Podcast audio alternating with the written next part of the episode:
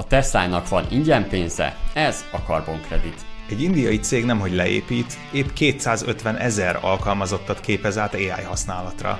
Nézd meg, mit hirdet a konkurenciád a TikTokon. Valahogy Elon Musk nem kerülhette el a minden hírszemlét, és most a Tesláról van szó, mert képzeljétek el, hogy volt egy TikTok videó, amin hallottam, hogy így ugye kap ingyen pénzt úgymond a Tesla, mert hogy kevesebb széndiokszid kibocsátása van, kevesebb, mint amennyit rászabtak, ezért el tudja adni a különbözetet, ez is érdekes, tehát hogy a különbözetet el tudja adni. Na, ezt így hallottam, mondom, utána nézek kicsit jobban, mert abba a videóba egy egyébként egy ilyen vállalkozás guru, vagy nem tudom minek mondjam, ő azt ecsetelte, hogy az államtól kap pénzt, de nem, nem az államtól kap pénzt a Tesla, és hogy hány milliárd dollárt. Most ez a több milliárd dollár az 1,78 milliárd dollárt kapott a Tesla 2022-ben, azért, mert ezt a carbon kreditet, vagyis a széndiokszid kvótát értékesítette. Más autógyártóknak adja ezt el, méghozzá ezt úgy kell elképzelni, hogy van egy szervezet, ami meghatározza, hogy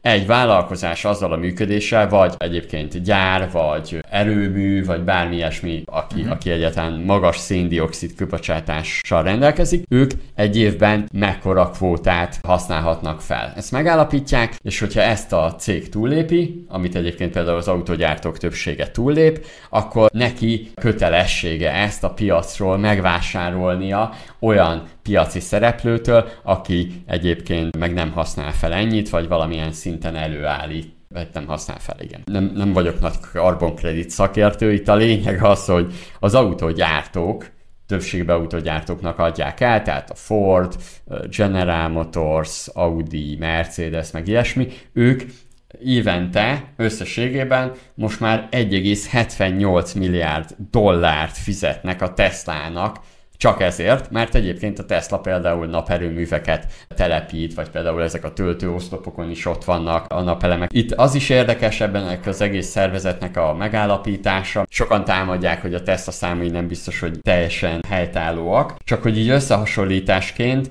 a Tesla éves árbevétele 81 milliárd dollár volt 2022-ben, nyeresége 13 milliárd dollár, tehát hogy az nem is rossz. Az árbevételének 2%-át teszi ki, ugye ez az 1,78 milliárd dollár, illetve a 13%-át jelenti a nyereségének, tehát azért így nézve amúgy magas összeg azért, amiért ezt kapja. Én rengeteg forrás linkeltem be ezt a Miner cikkébe, akit érdekel, érdemes végig kattintgatni, és akkor még amíg tölt itt el tudom mondani, hogy sokan támadják azzal a Teslát, hogy valójában nem is igazán zöld, hogy ezek a számokban valójában nagyon sokszor csalnak. Igazából ez a, ez a hír Ja, itt fontos, hogy, tehát, hogy sokszor mondják azt, hogy a gyártás során felhasznált anyagok környezetre gyakorolt hatását nem teljesen jól mutatja be a Tesla, és nem teljesen jól informálja a világot erről. Na, mit gondoltok?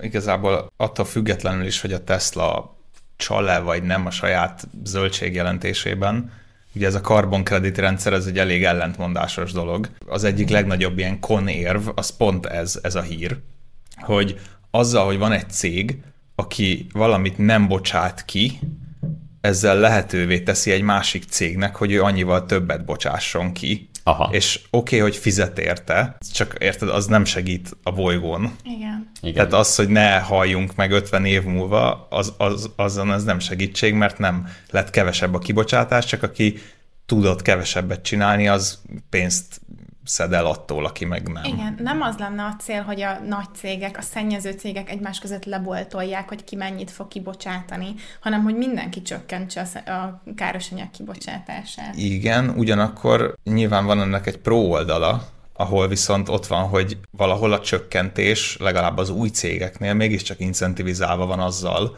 hogy egyrészt neked egy új üzletágat tud lenni, és egy komoly bevételi forrásod akár a korai években az, hogy te nem bocsátasz ki. Hát jó, akkor itt vagyok én, nincsen autógyáram.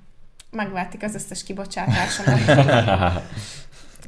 Igen, igen. De hogy érted a logikát, hogy Ért- me- értem, me- illetve persze, csak- üzleti modellként is lehet arra gondolni, hogy én hozok egy olyan zöld megoldást, amit amúgy tök drága megcsinálni, meg lehet, hogy azon kívül, hogy a környezetnek jó, ugye a kutya nem fog fizetni érte. Gondoljunk például az olyan új technológiákra, amik széndiokszidot kötnek meg a levegőből. Ezekért nincs, aki fizessen, mert ez egy ilyen társadalmi externália, és ez az egyetlen módja annak, hogy te egy valid üzleti Igen. modellként pénzt keressél a termékeddel, és legyen egy piacod, vagy ne menj csődbe. Szóval, hogy valahol jó is. És ebben egyébként az egyik legnagyobb ilyen dealer a Tesla, tehát hogy ő, ő kapja ebben a legtöbbet. Szerintem, hogyha kitalálsz egy olyan megoldást, ami meg tudja javítani a bolygót, de nem tudod megvalósítani, mert senki nem ad rá pénzt, az nem az üzleti modellet hibája, hanem a rendszeré, amiben élünk. Hát igen, csak a rendszert meg nem tudod olyan gyorsan megváltoztatni, szóval az szomorkodhatunk otthon, de sajnos ah- ahhoz kell nyúlnunk, ami, ami De van. titeket ez nem radikalizál, ez a kijelentés? Igen, csinálsz egy dolgot, ami jó a környezetnek, de egyébként semmiféle pénzt nem tudsz vele termelni. Azt ugye a mostani világban, ebben a- ebben a kapitalizmusban nehéz elképzelni, hogy hogyan, miért és kinek kellene életben tartania, és sajnos ez, még ha nem is tökéletesen, de pont egy olyan rendszer, ami ezen valahol segít, mert akkor azt mondod, hogy oké, okay, a nagy szennyező cégeknek végül is lesz egy kötelezettsége, hogy akár milliárd dollárokért, de eltartsák a te kis új környezetbarát bizniszedet. Uh-huh. Mert érted, a, a fogyasztó nem fogja tudni, egyébként még az államoknak lenne egy egész nagy feladata. de hát a mi adónkból ennél hasznosabb dolgokra É- is lehet költeni. De valahol, évről valahol évre el kell kiszámol- kezdeni. Évről évre kiszámolják, hogy mi a költsége a klímaváltozásnak a megállításának. Ilyen trilliárdok. Tehát ilyen, és arra jutnak újra és újra az emberek, hogy jó, hát nem akarjuk kifizetni, de egyszer ki fog kelleni. Tehát úgyis ki kell fizetni azt a költséget, mert különben mind meghalunk. De hát pont az az, hogy nem kell, hanem csak majd mind meghalunk. Jó, nem kell bocsi. kifizetni. Meg majd akkor ráérünk vele foglalkozni. Ja, oké. Okay. Szerintem azért ezek már jó, jó kezdeményezések, ez már vala, valahol el kell kezdeni. Valamennyire van előnye, hátránya, az már más kérdés, mondom, hogy olyan cégek kapják, amik a sok tanulmány szerint csak áll zöldek, tehát hogy ő megkapta ezt a fajta Hát ez egy másik jogosultságot, probléma, igen. tehát, hogy ő megkapta ezt a jogosultságot, sokszor van az, hogy mondják, hogy ezek az elektromos autók igazából jobban szennyezik a környezetet, és ugye itt az a, a legnagyobb nehézség, hogy míg a Tesla sikerén felbuzdulva, ugye egy, egy egész iparág nőtt fel, és például a kínai gyárak ontották a, a, az ilyen autókat, és több olyan jelentés is van, amiből látszik, hogy egyébként ezek az autók halomba állnak, mert az emberek meg még nem akarnak átállni ilyen elektromos autózásra, a másik pedig, hogy nincs kiforrott olyan rendszerük, amivel ugye tudják működtetni a rendszert, ami már mondjuk a Tesla-nál részben, részben ott van. Ugye ezt azért hoztam ezt a hírt, mert egy érdekes dolog, hogy miből van még akár a Tesla-nak árbevétele. Tudjátok, milyen nekem Igen. ez a karbon kredit? Olyan, mintha én megzabálnék 6000 kalóriát, és megvenném valami diétázó embertől, hogy de hát te csak 1000 kalóriát ettél, akkor ott van a felesleg, és én megveszem tőled, és akkor én majd nem fogok elhízni. És ez amúgy működne. Hogy működne? Már hogy az emberek erre tudod, mennyi pénzt elköltenének? Minden gazdag vékony lenne. Hát jó, basszus, igen, de hogy rakod át az én elfogyasztott kalóriámat a másik embernek? Hát azt nem lehet, de elvi szinten ez egy működő üzleti modell lehetne. Hogyan? Félretéve a biológiát. Az elvetemült. A biológia és fizika törvényeit, ha le nem számítjuk, akkor végül is igen. Ez egy Jó. elvetemült gondolat. Na menjünk is tovább. Rám talált a Wipro nevű indiai tech óriás cég, akik 1,3 milliárd dollárt költenek épp arra, hogy minden egyes alkalmazottjukat kiképezzék az AI használatára, és hogy beépítsék azt minél jobban a saját céges folyamataikba. A következő három évben tervezik ezt, és ez egyébként úgy néz ki, hogy 66 országban összesen 250 ezer alkalmazott, szóval nem 10 fős workshop a kis garázs cégnek, hanem azért ez egy egészen komoly vállalás. Ez a hír első fele, hogy ők egyébként egy IT tanácsadó és szoftver cég, és ők nyilván saját AI-okat is fognak valószínűleg fejleszteni, de hát nagyon jól látszik az a trend, és hogy ez a technológia sehova nem megy, hogy egyre több ilyen nagy, nagy tech cég fedezi ezt fel. Lássuk be, tanácsadó cégként szó szerint nem engedhetik meg maguknak, hogy ne legyenek tisztában az AI-jal, nem? Egyetértek. Igazából ez az a piac, ahol nem lehet legyinteni arra, hogy ugye most van egy ilyen fajta hozzáállás is, hogy jaj, mégsem vett el mindent azonnal az AI, pedig mekkora hype volt körülötte, de van a hype körülötte, csak inkább ugye olyan helyen, ahol itt embereken tudnak egyrészt spórolni, mert ezt is mondhatjuk, a másik pedig, ahol valóban változást tud elérni, hol tud valóban változást elérni az AI, ahol van adat, jelenleg hol van adat, ahol, amit könnyen ki lehet nyerni és használni, ez az IT terület. Igen. És hát érdekes, hogy ezt mondod, hogy az embereken spórolni, mert ugye itt pont hogy egy olyan trend is kirajzolódik, hogy olyan szintű hatékonyság növelést várnak az AI-tól, hogy pont, hogy nem az embereken akarnak spórolni, hanem még többet tudnak beléjük investálni, mert a hír másik része, hogy a továbbképzésen felül 30 ezer embert konkrétan átképeznek AI-hoz kapcsolódó munkakörbe, és ők is, és sok más indiai tech cég is egy cikken belül nyilatkozta, hogy a következő években több ezer embert fognak felvenni. Uh-huh.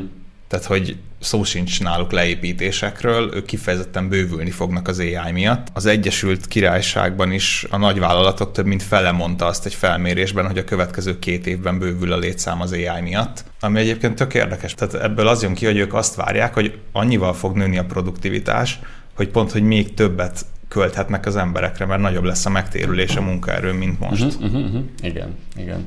És gyorsabban növelkedhet, vagy skálázódhat a cég, pont azért, mert AI-t használnak. Igen. Több is marad erre, igen, bővülésre.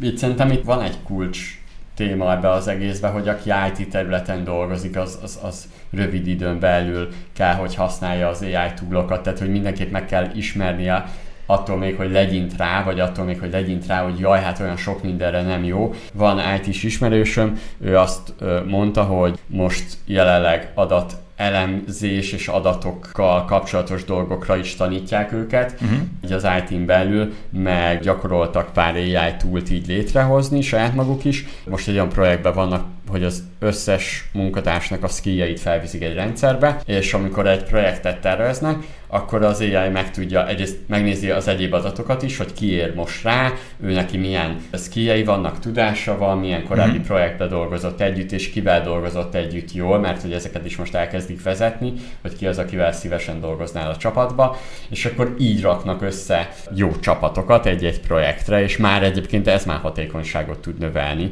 tehát lerövidíti ez a projektmenedzsment idejét, meg hát itt is az, hogy azt az információt, ami eddig talán rutinból benne volt a projektmenedzsernél, vagy mm-hmm. nem, Hát, azt bármilyen közepes igen. képességű projektmenedzser is elvileg meg tudja most már így csinálni, ettől még kell projektmenedzser.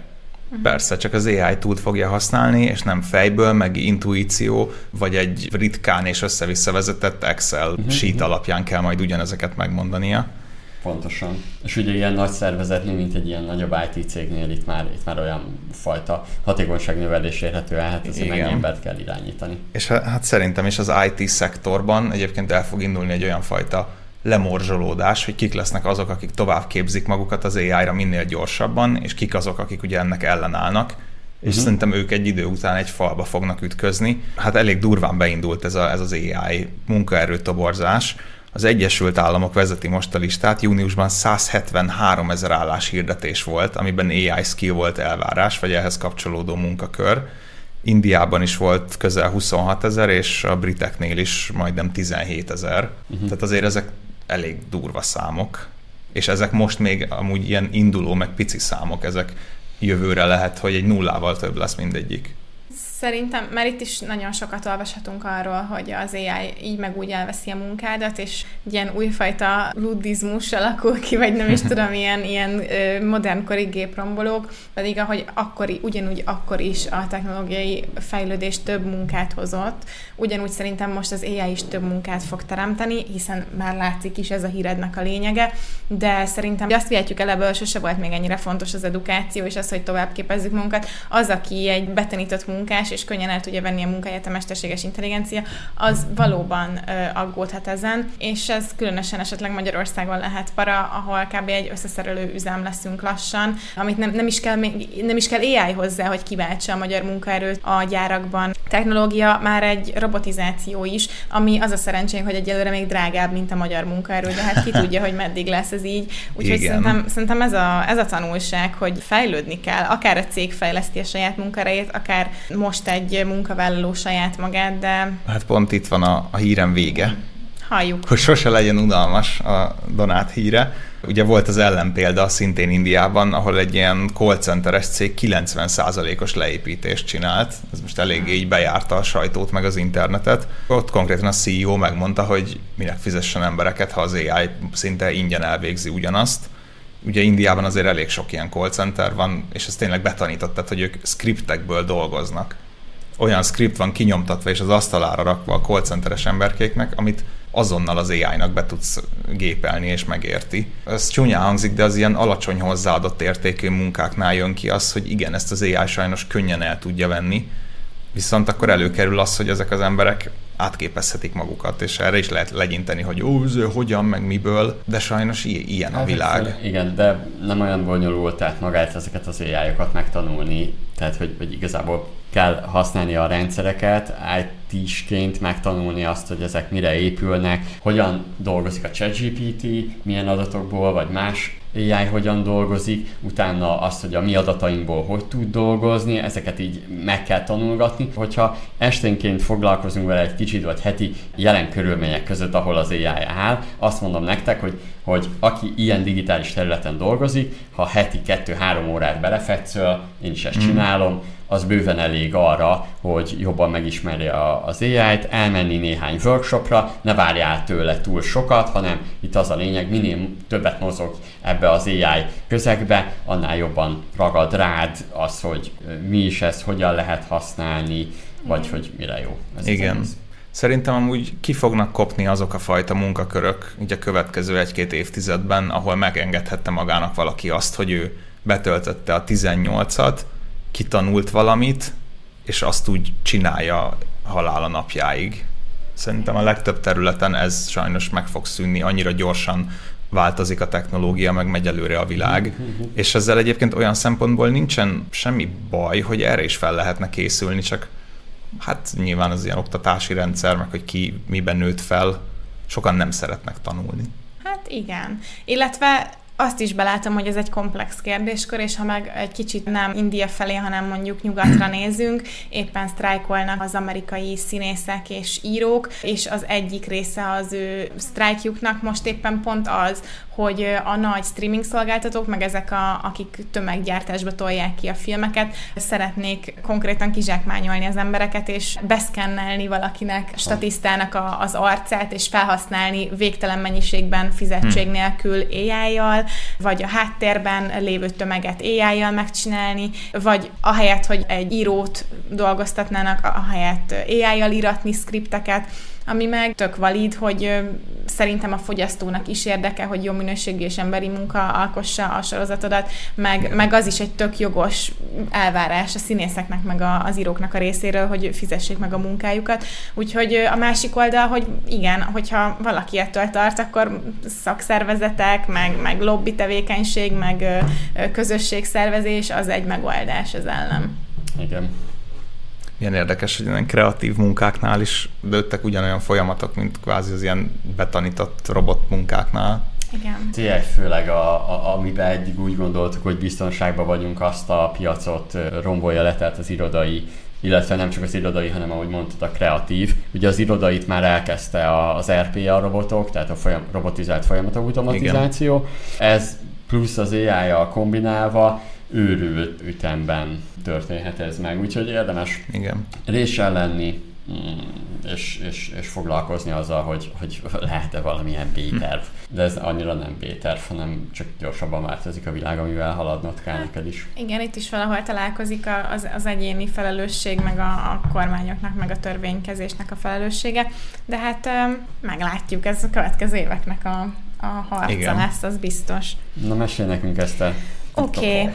az utolsó hír az nem is egy hír igazán, hanem egy eszköz, amit uh, szerintem akár magyar vállalkozók is, meg KKV-k is tökre ki tudnak használni.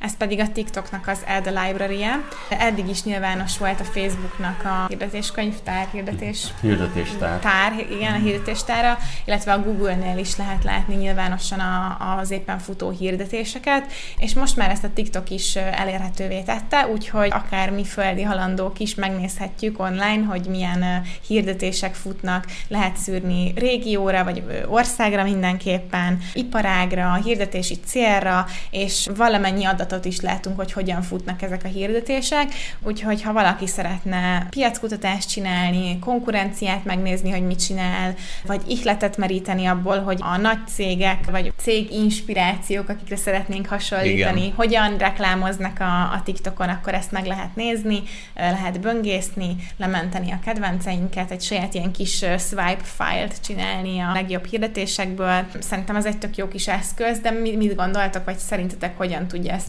kihasználni valaki? És nem is csak a TikTokosat akár, hanem általában, általában ezeket a hirdetéstárakat.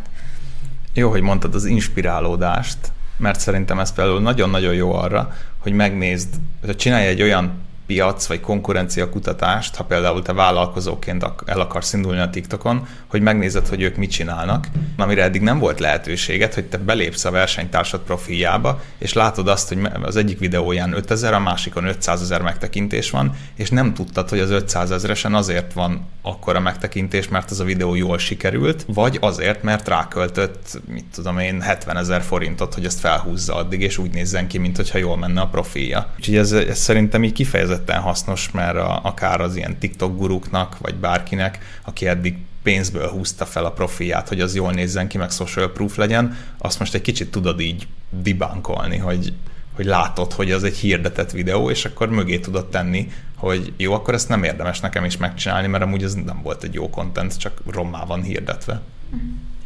Igen, én amit néztem egyébként, hogy mindenképp a dátum, dátumra mindenképp szűrjél rá, mert mutat inaktív hirdetéseket is aktívnak, mm-hmm. mikor az utolsó megjelenés az novemberben volt 2022-ben, Ugye, amit én írtam egy cikket a Facebook meg a Google-ösről, ott hoztam pár példát, hogy mire lehet ezt jól használni, azt mindenképp nézzétek meg, hogy egy-egy konkurencia mennyi hirdetést futtat, az már egy jó minta lehet, hogy neked is Igen. mennyivel kell, ugye ezek még ilyen új dolgok a Facebook vagy a TikTok esetében, hogy mennyi hirdetést érdemes.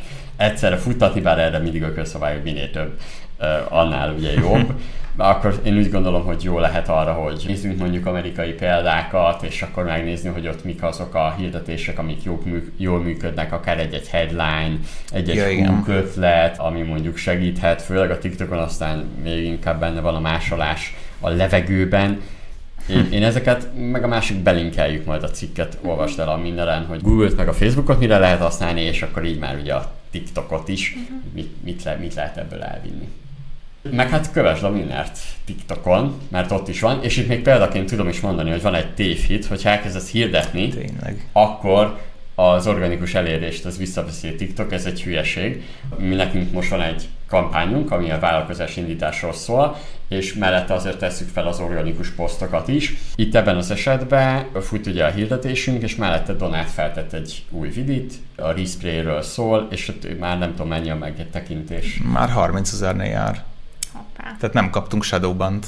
Igen, igen. Tehát, hogy nincs az, hogy most akkor hirdetünk, és akkor visszaveszi az eléréseket a TikTok. Ezt egyébként más piaci szereplőtől is hallottam, tehát van olyan ügyfelünk, aki hirdet TikTokon, de ettől még az organikus elérései ki tudnak lőni.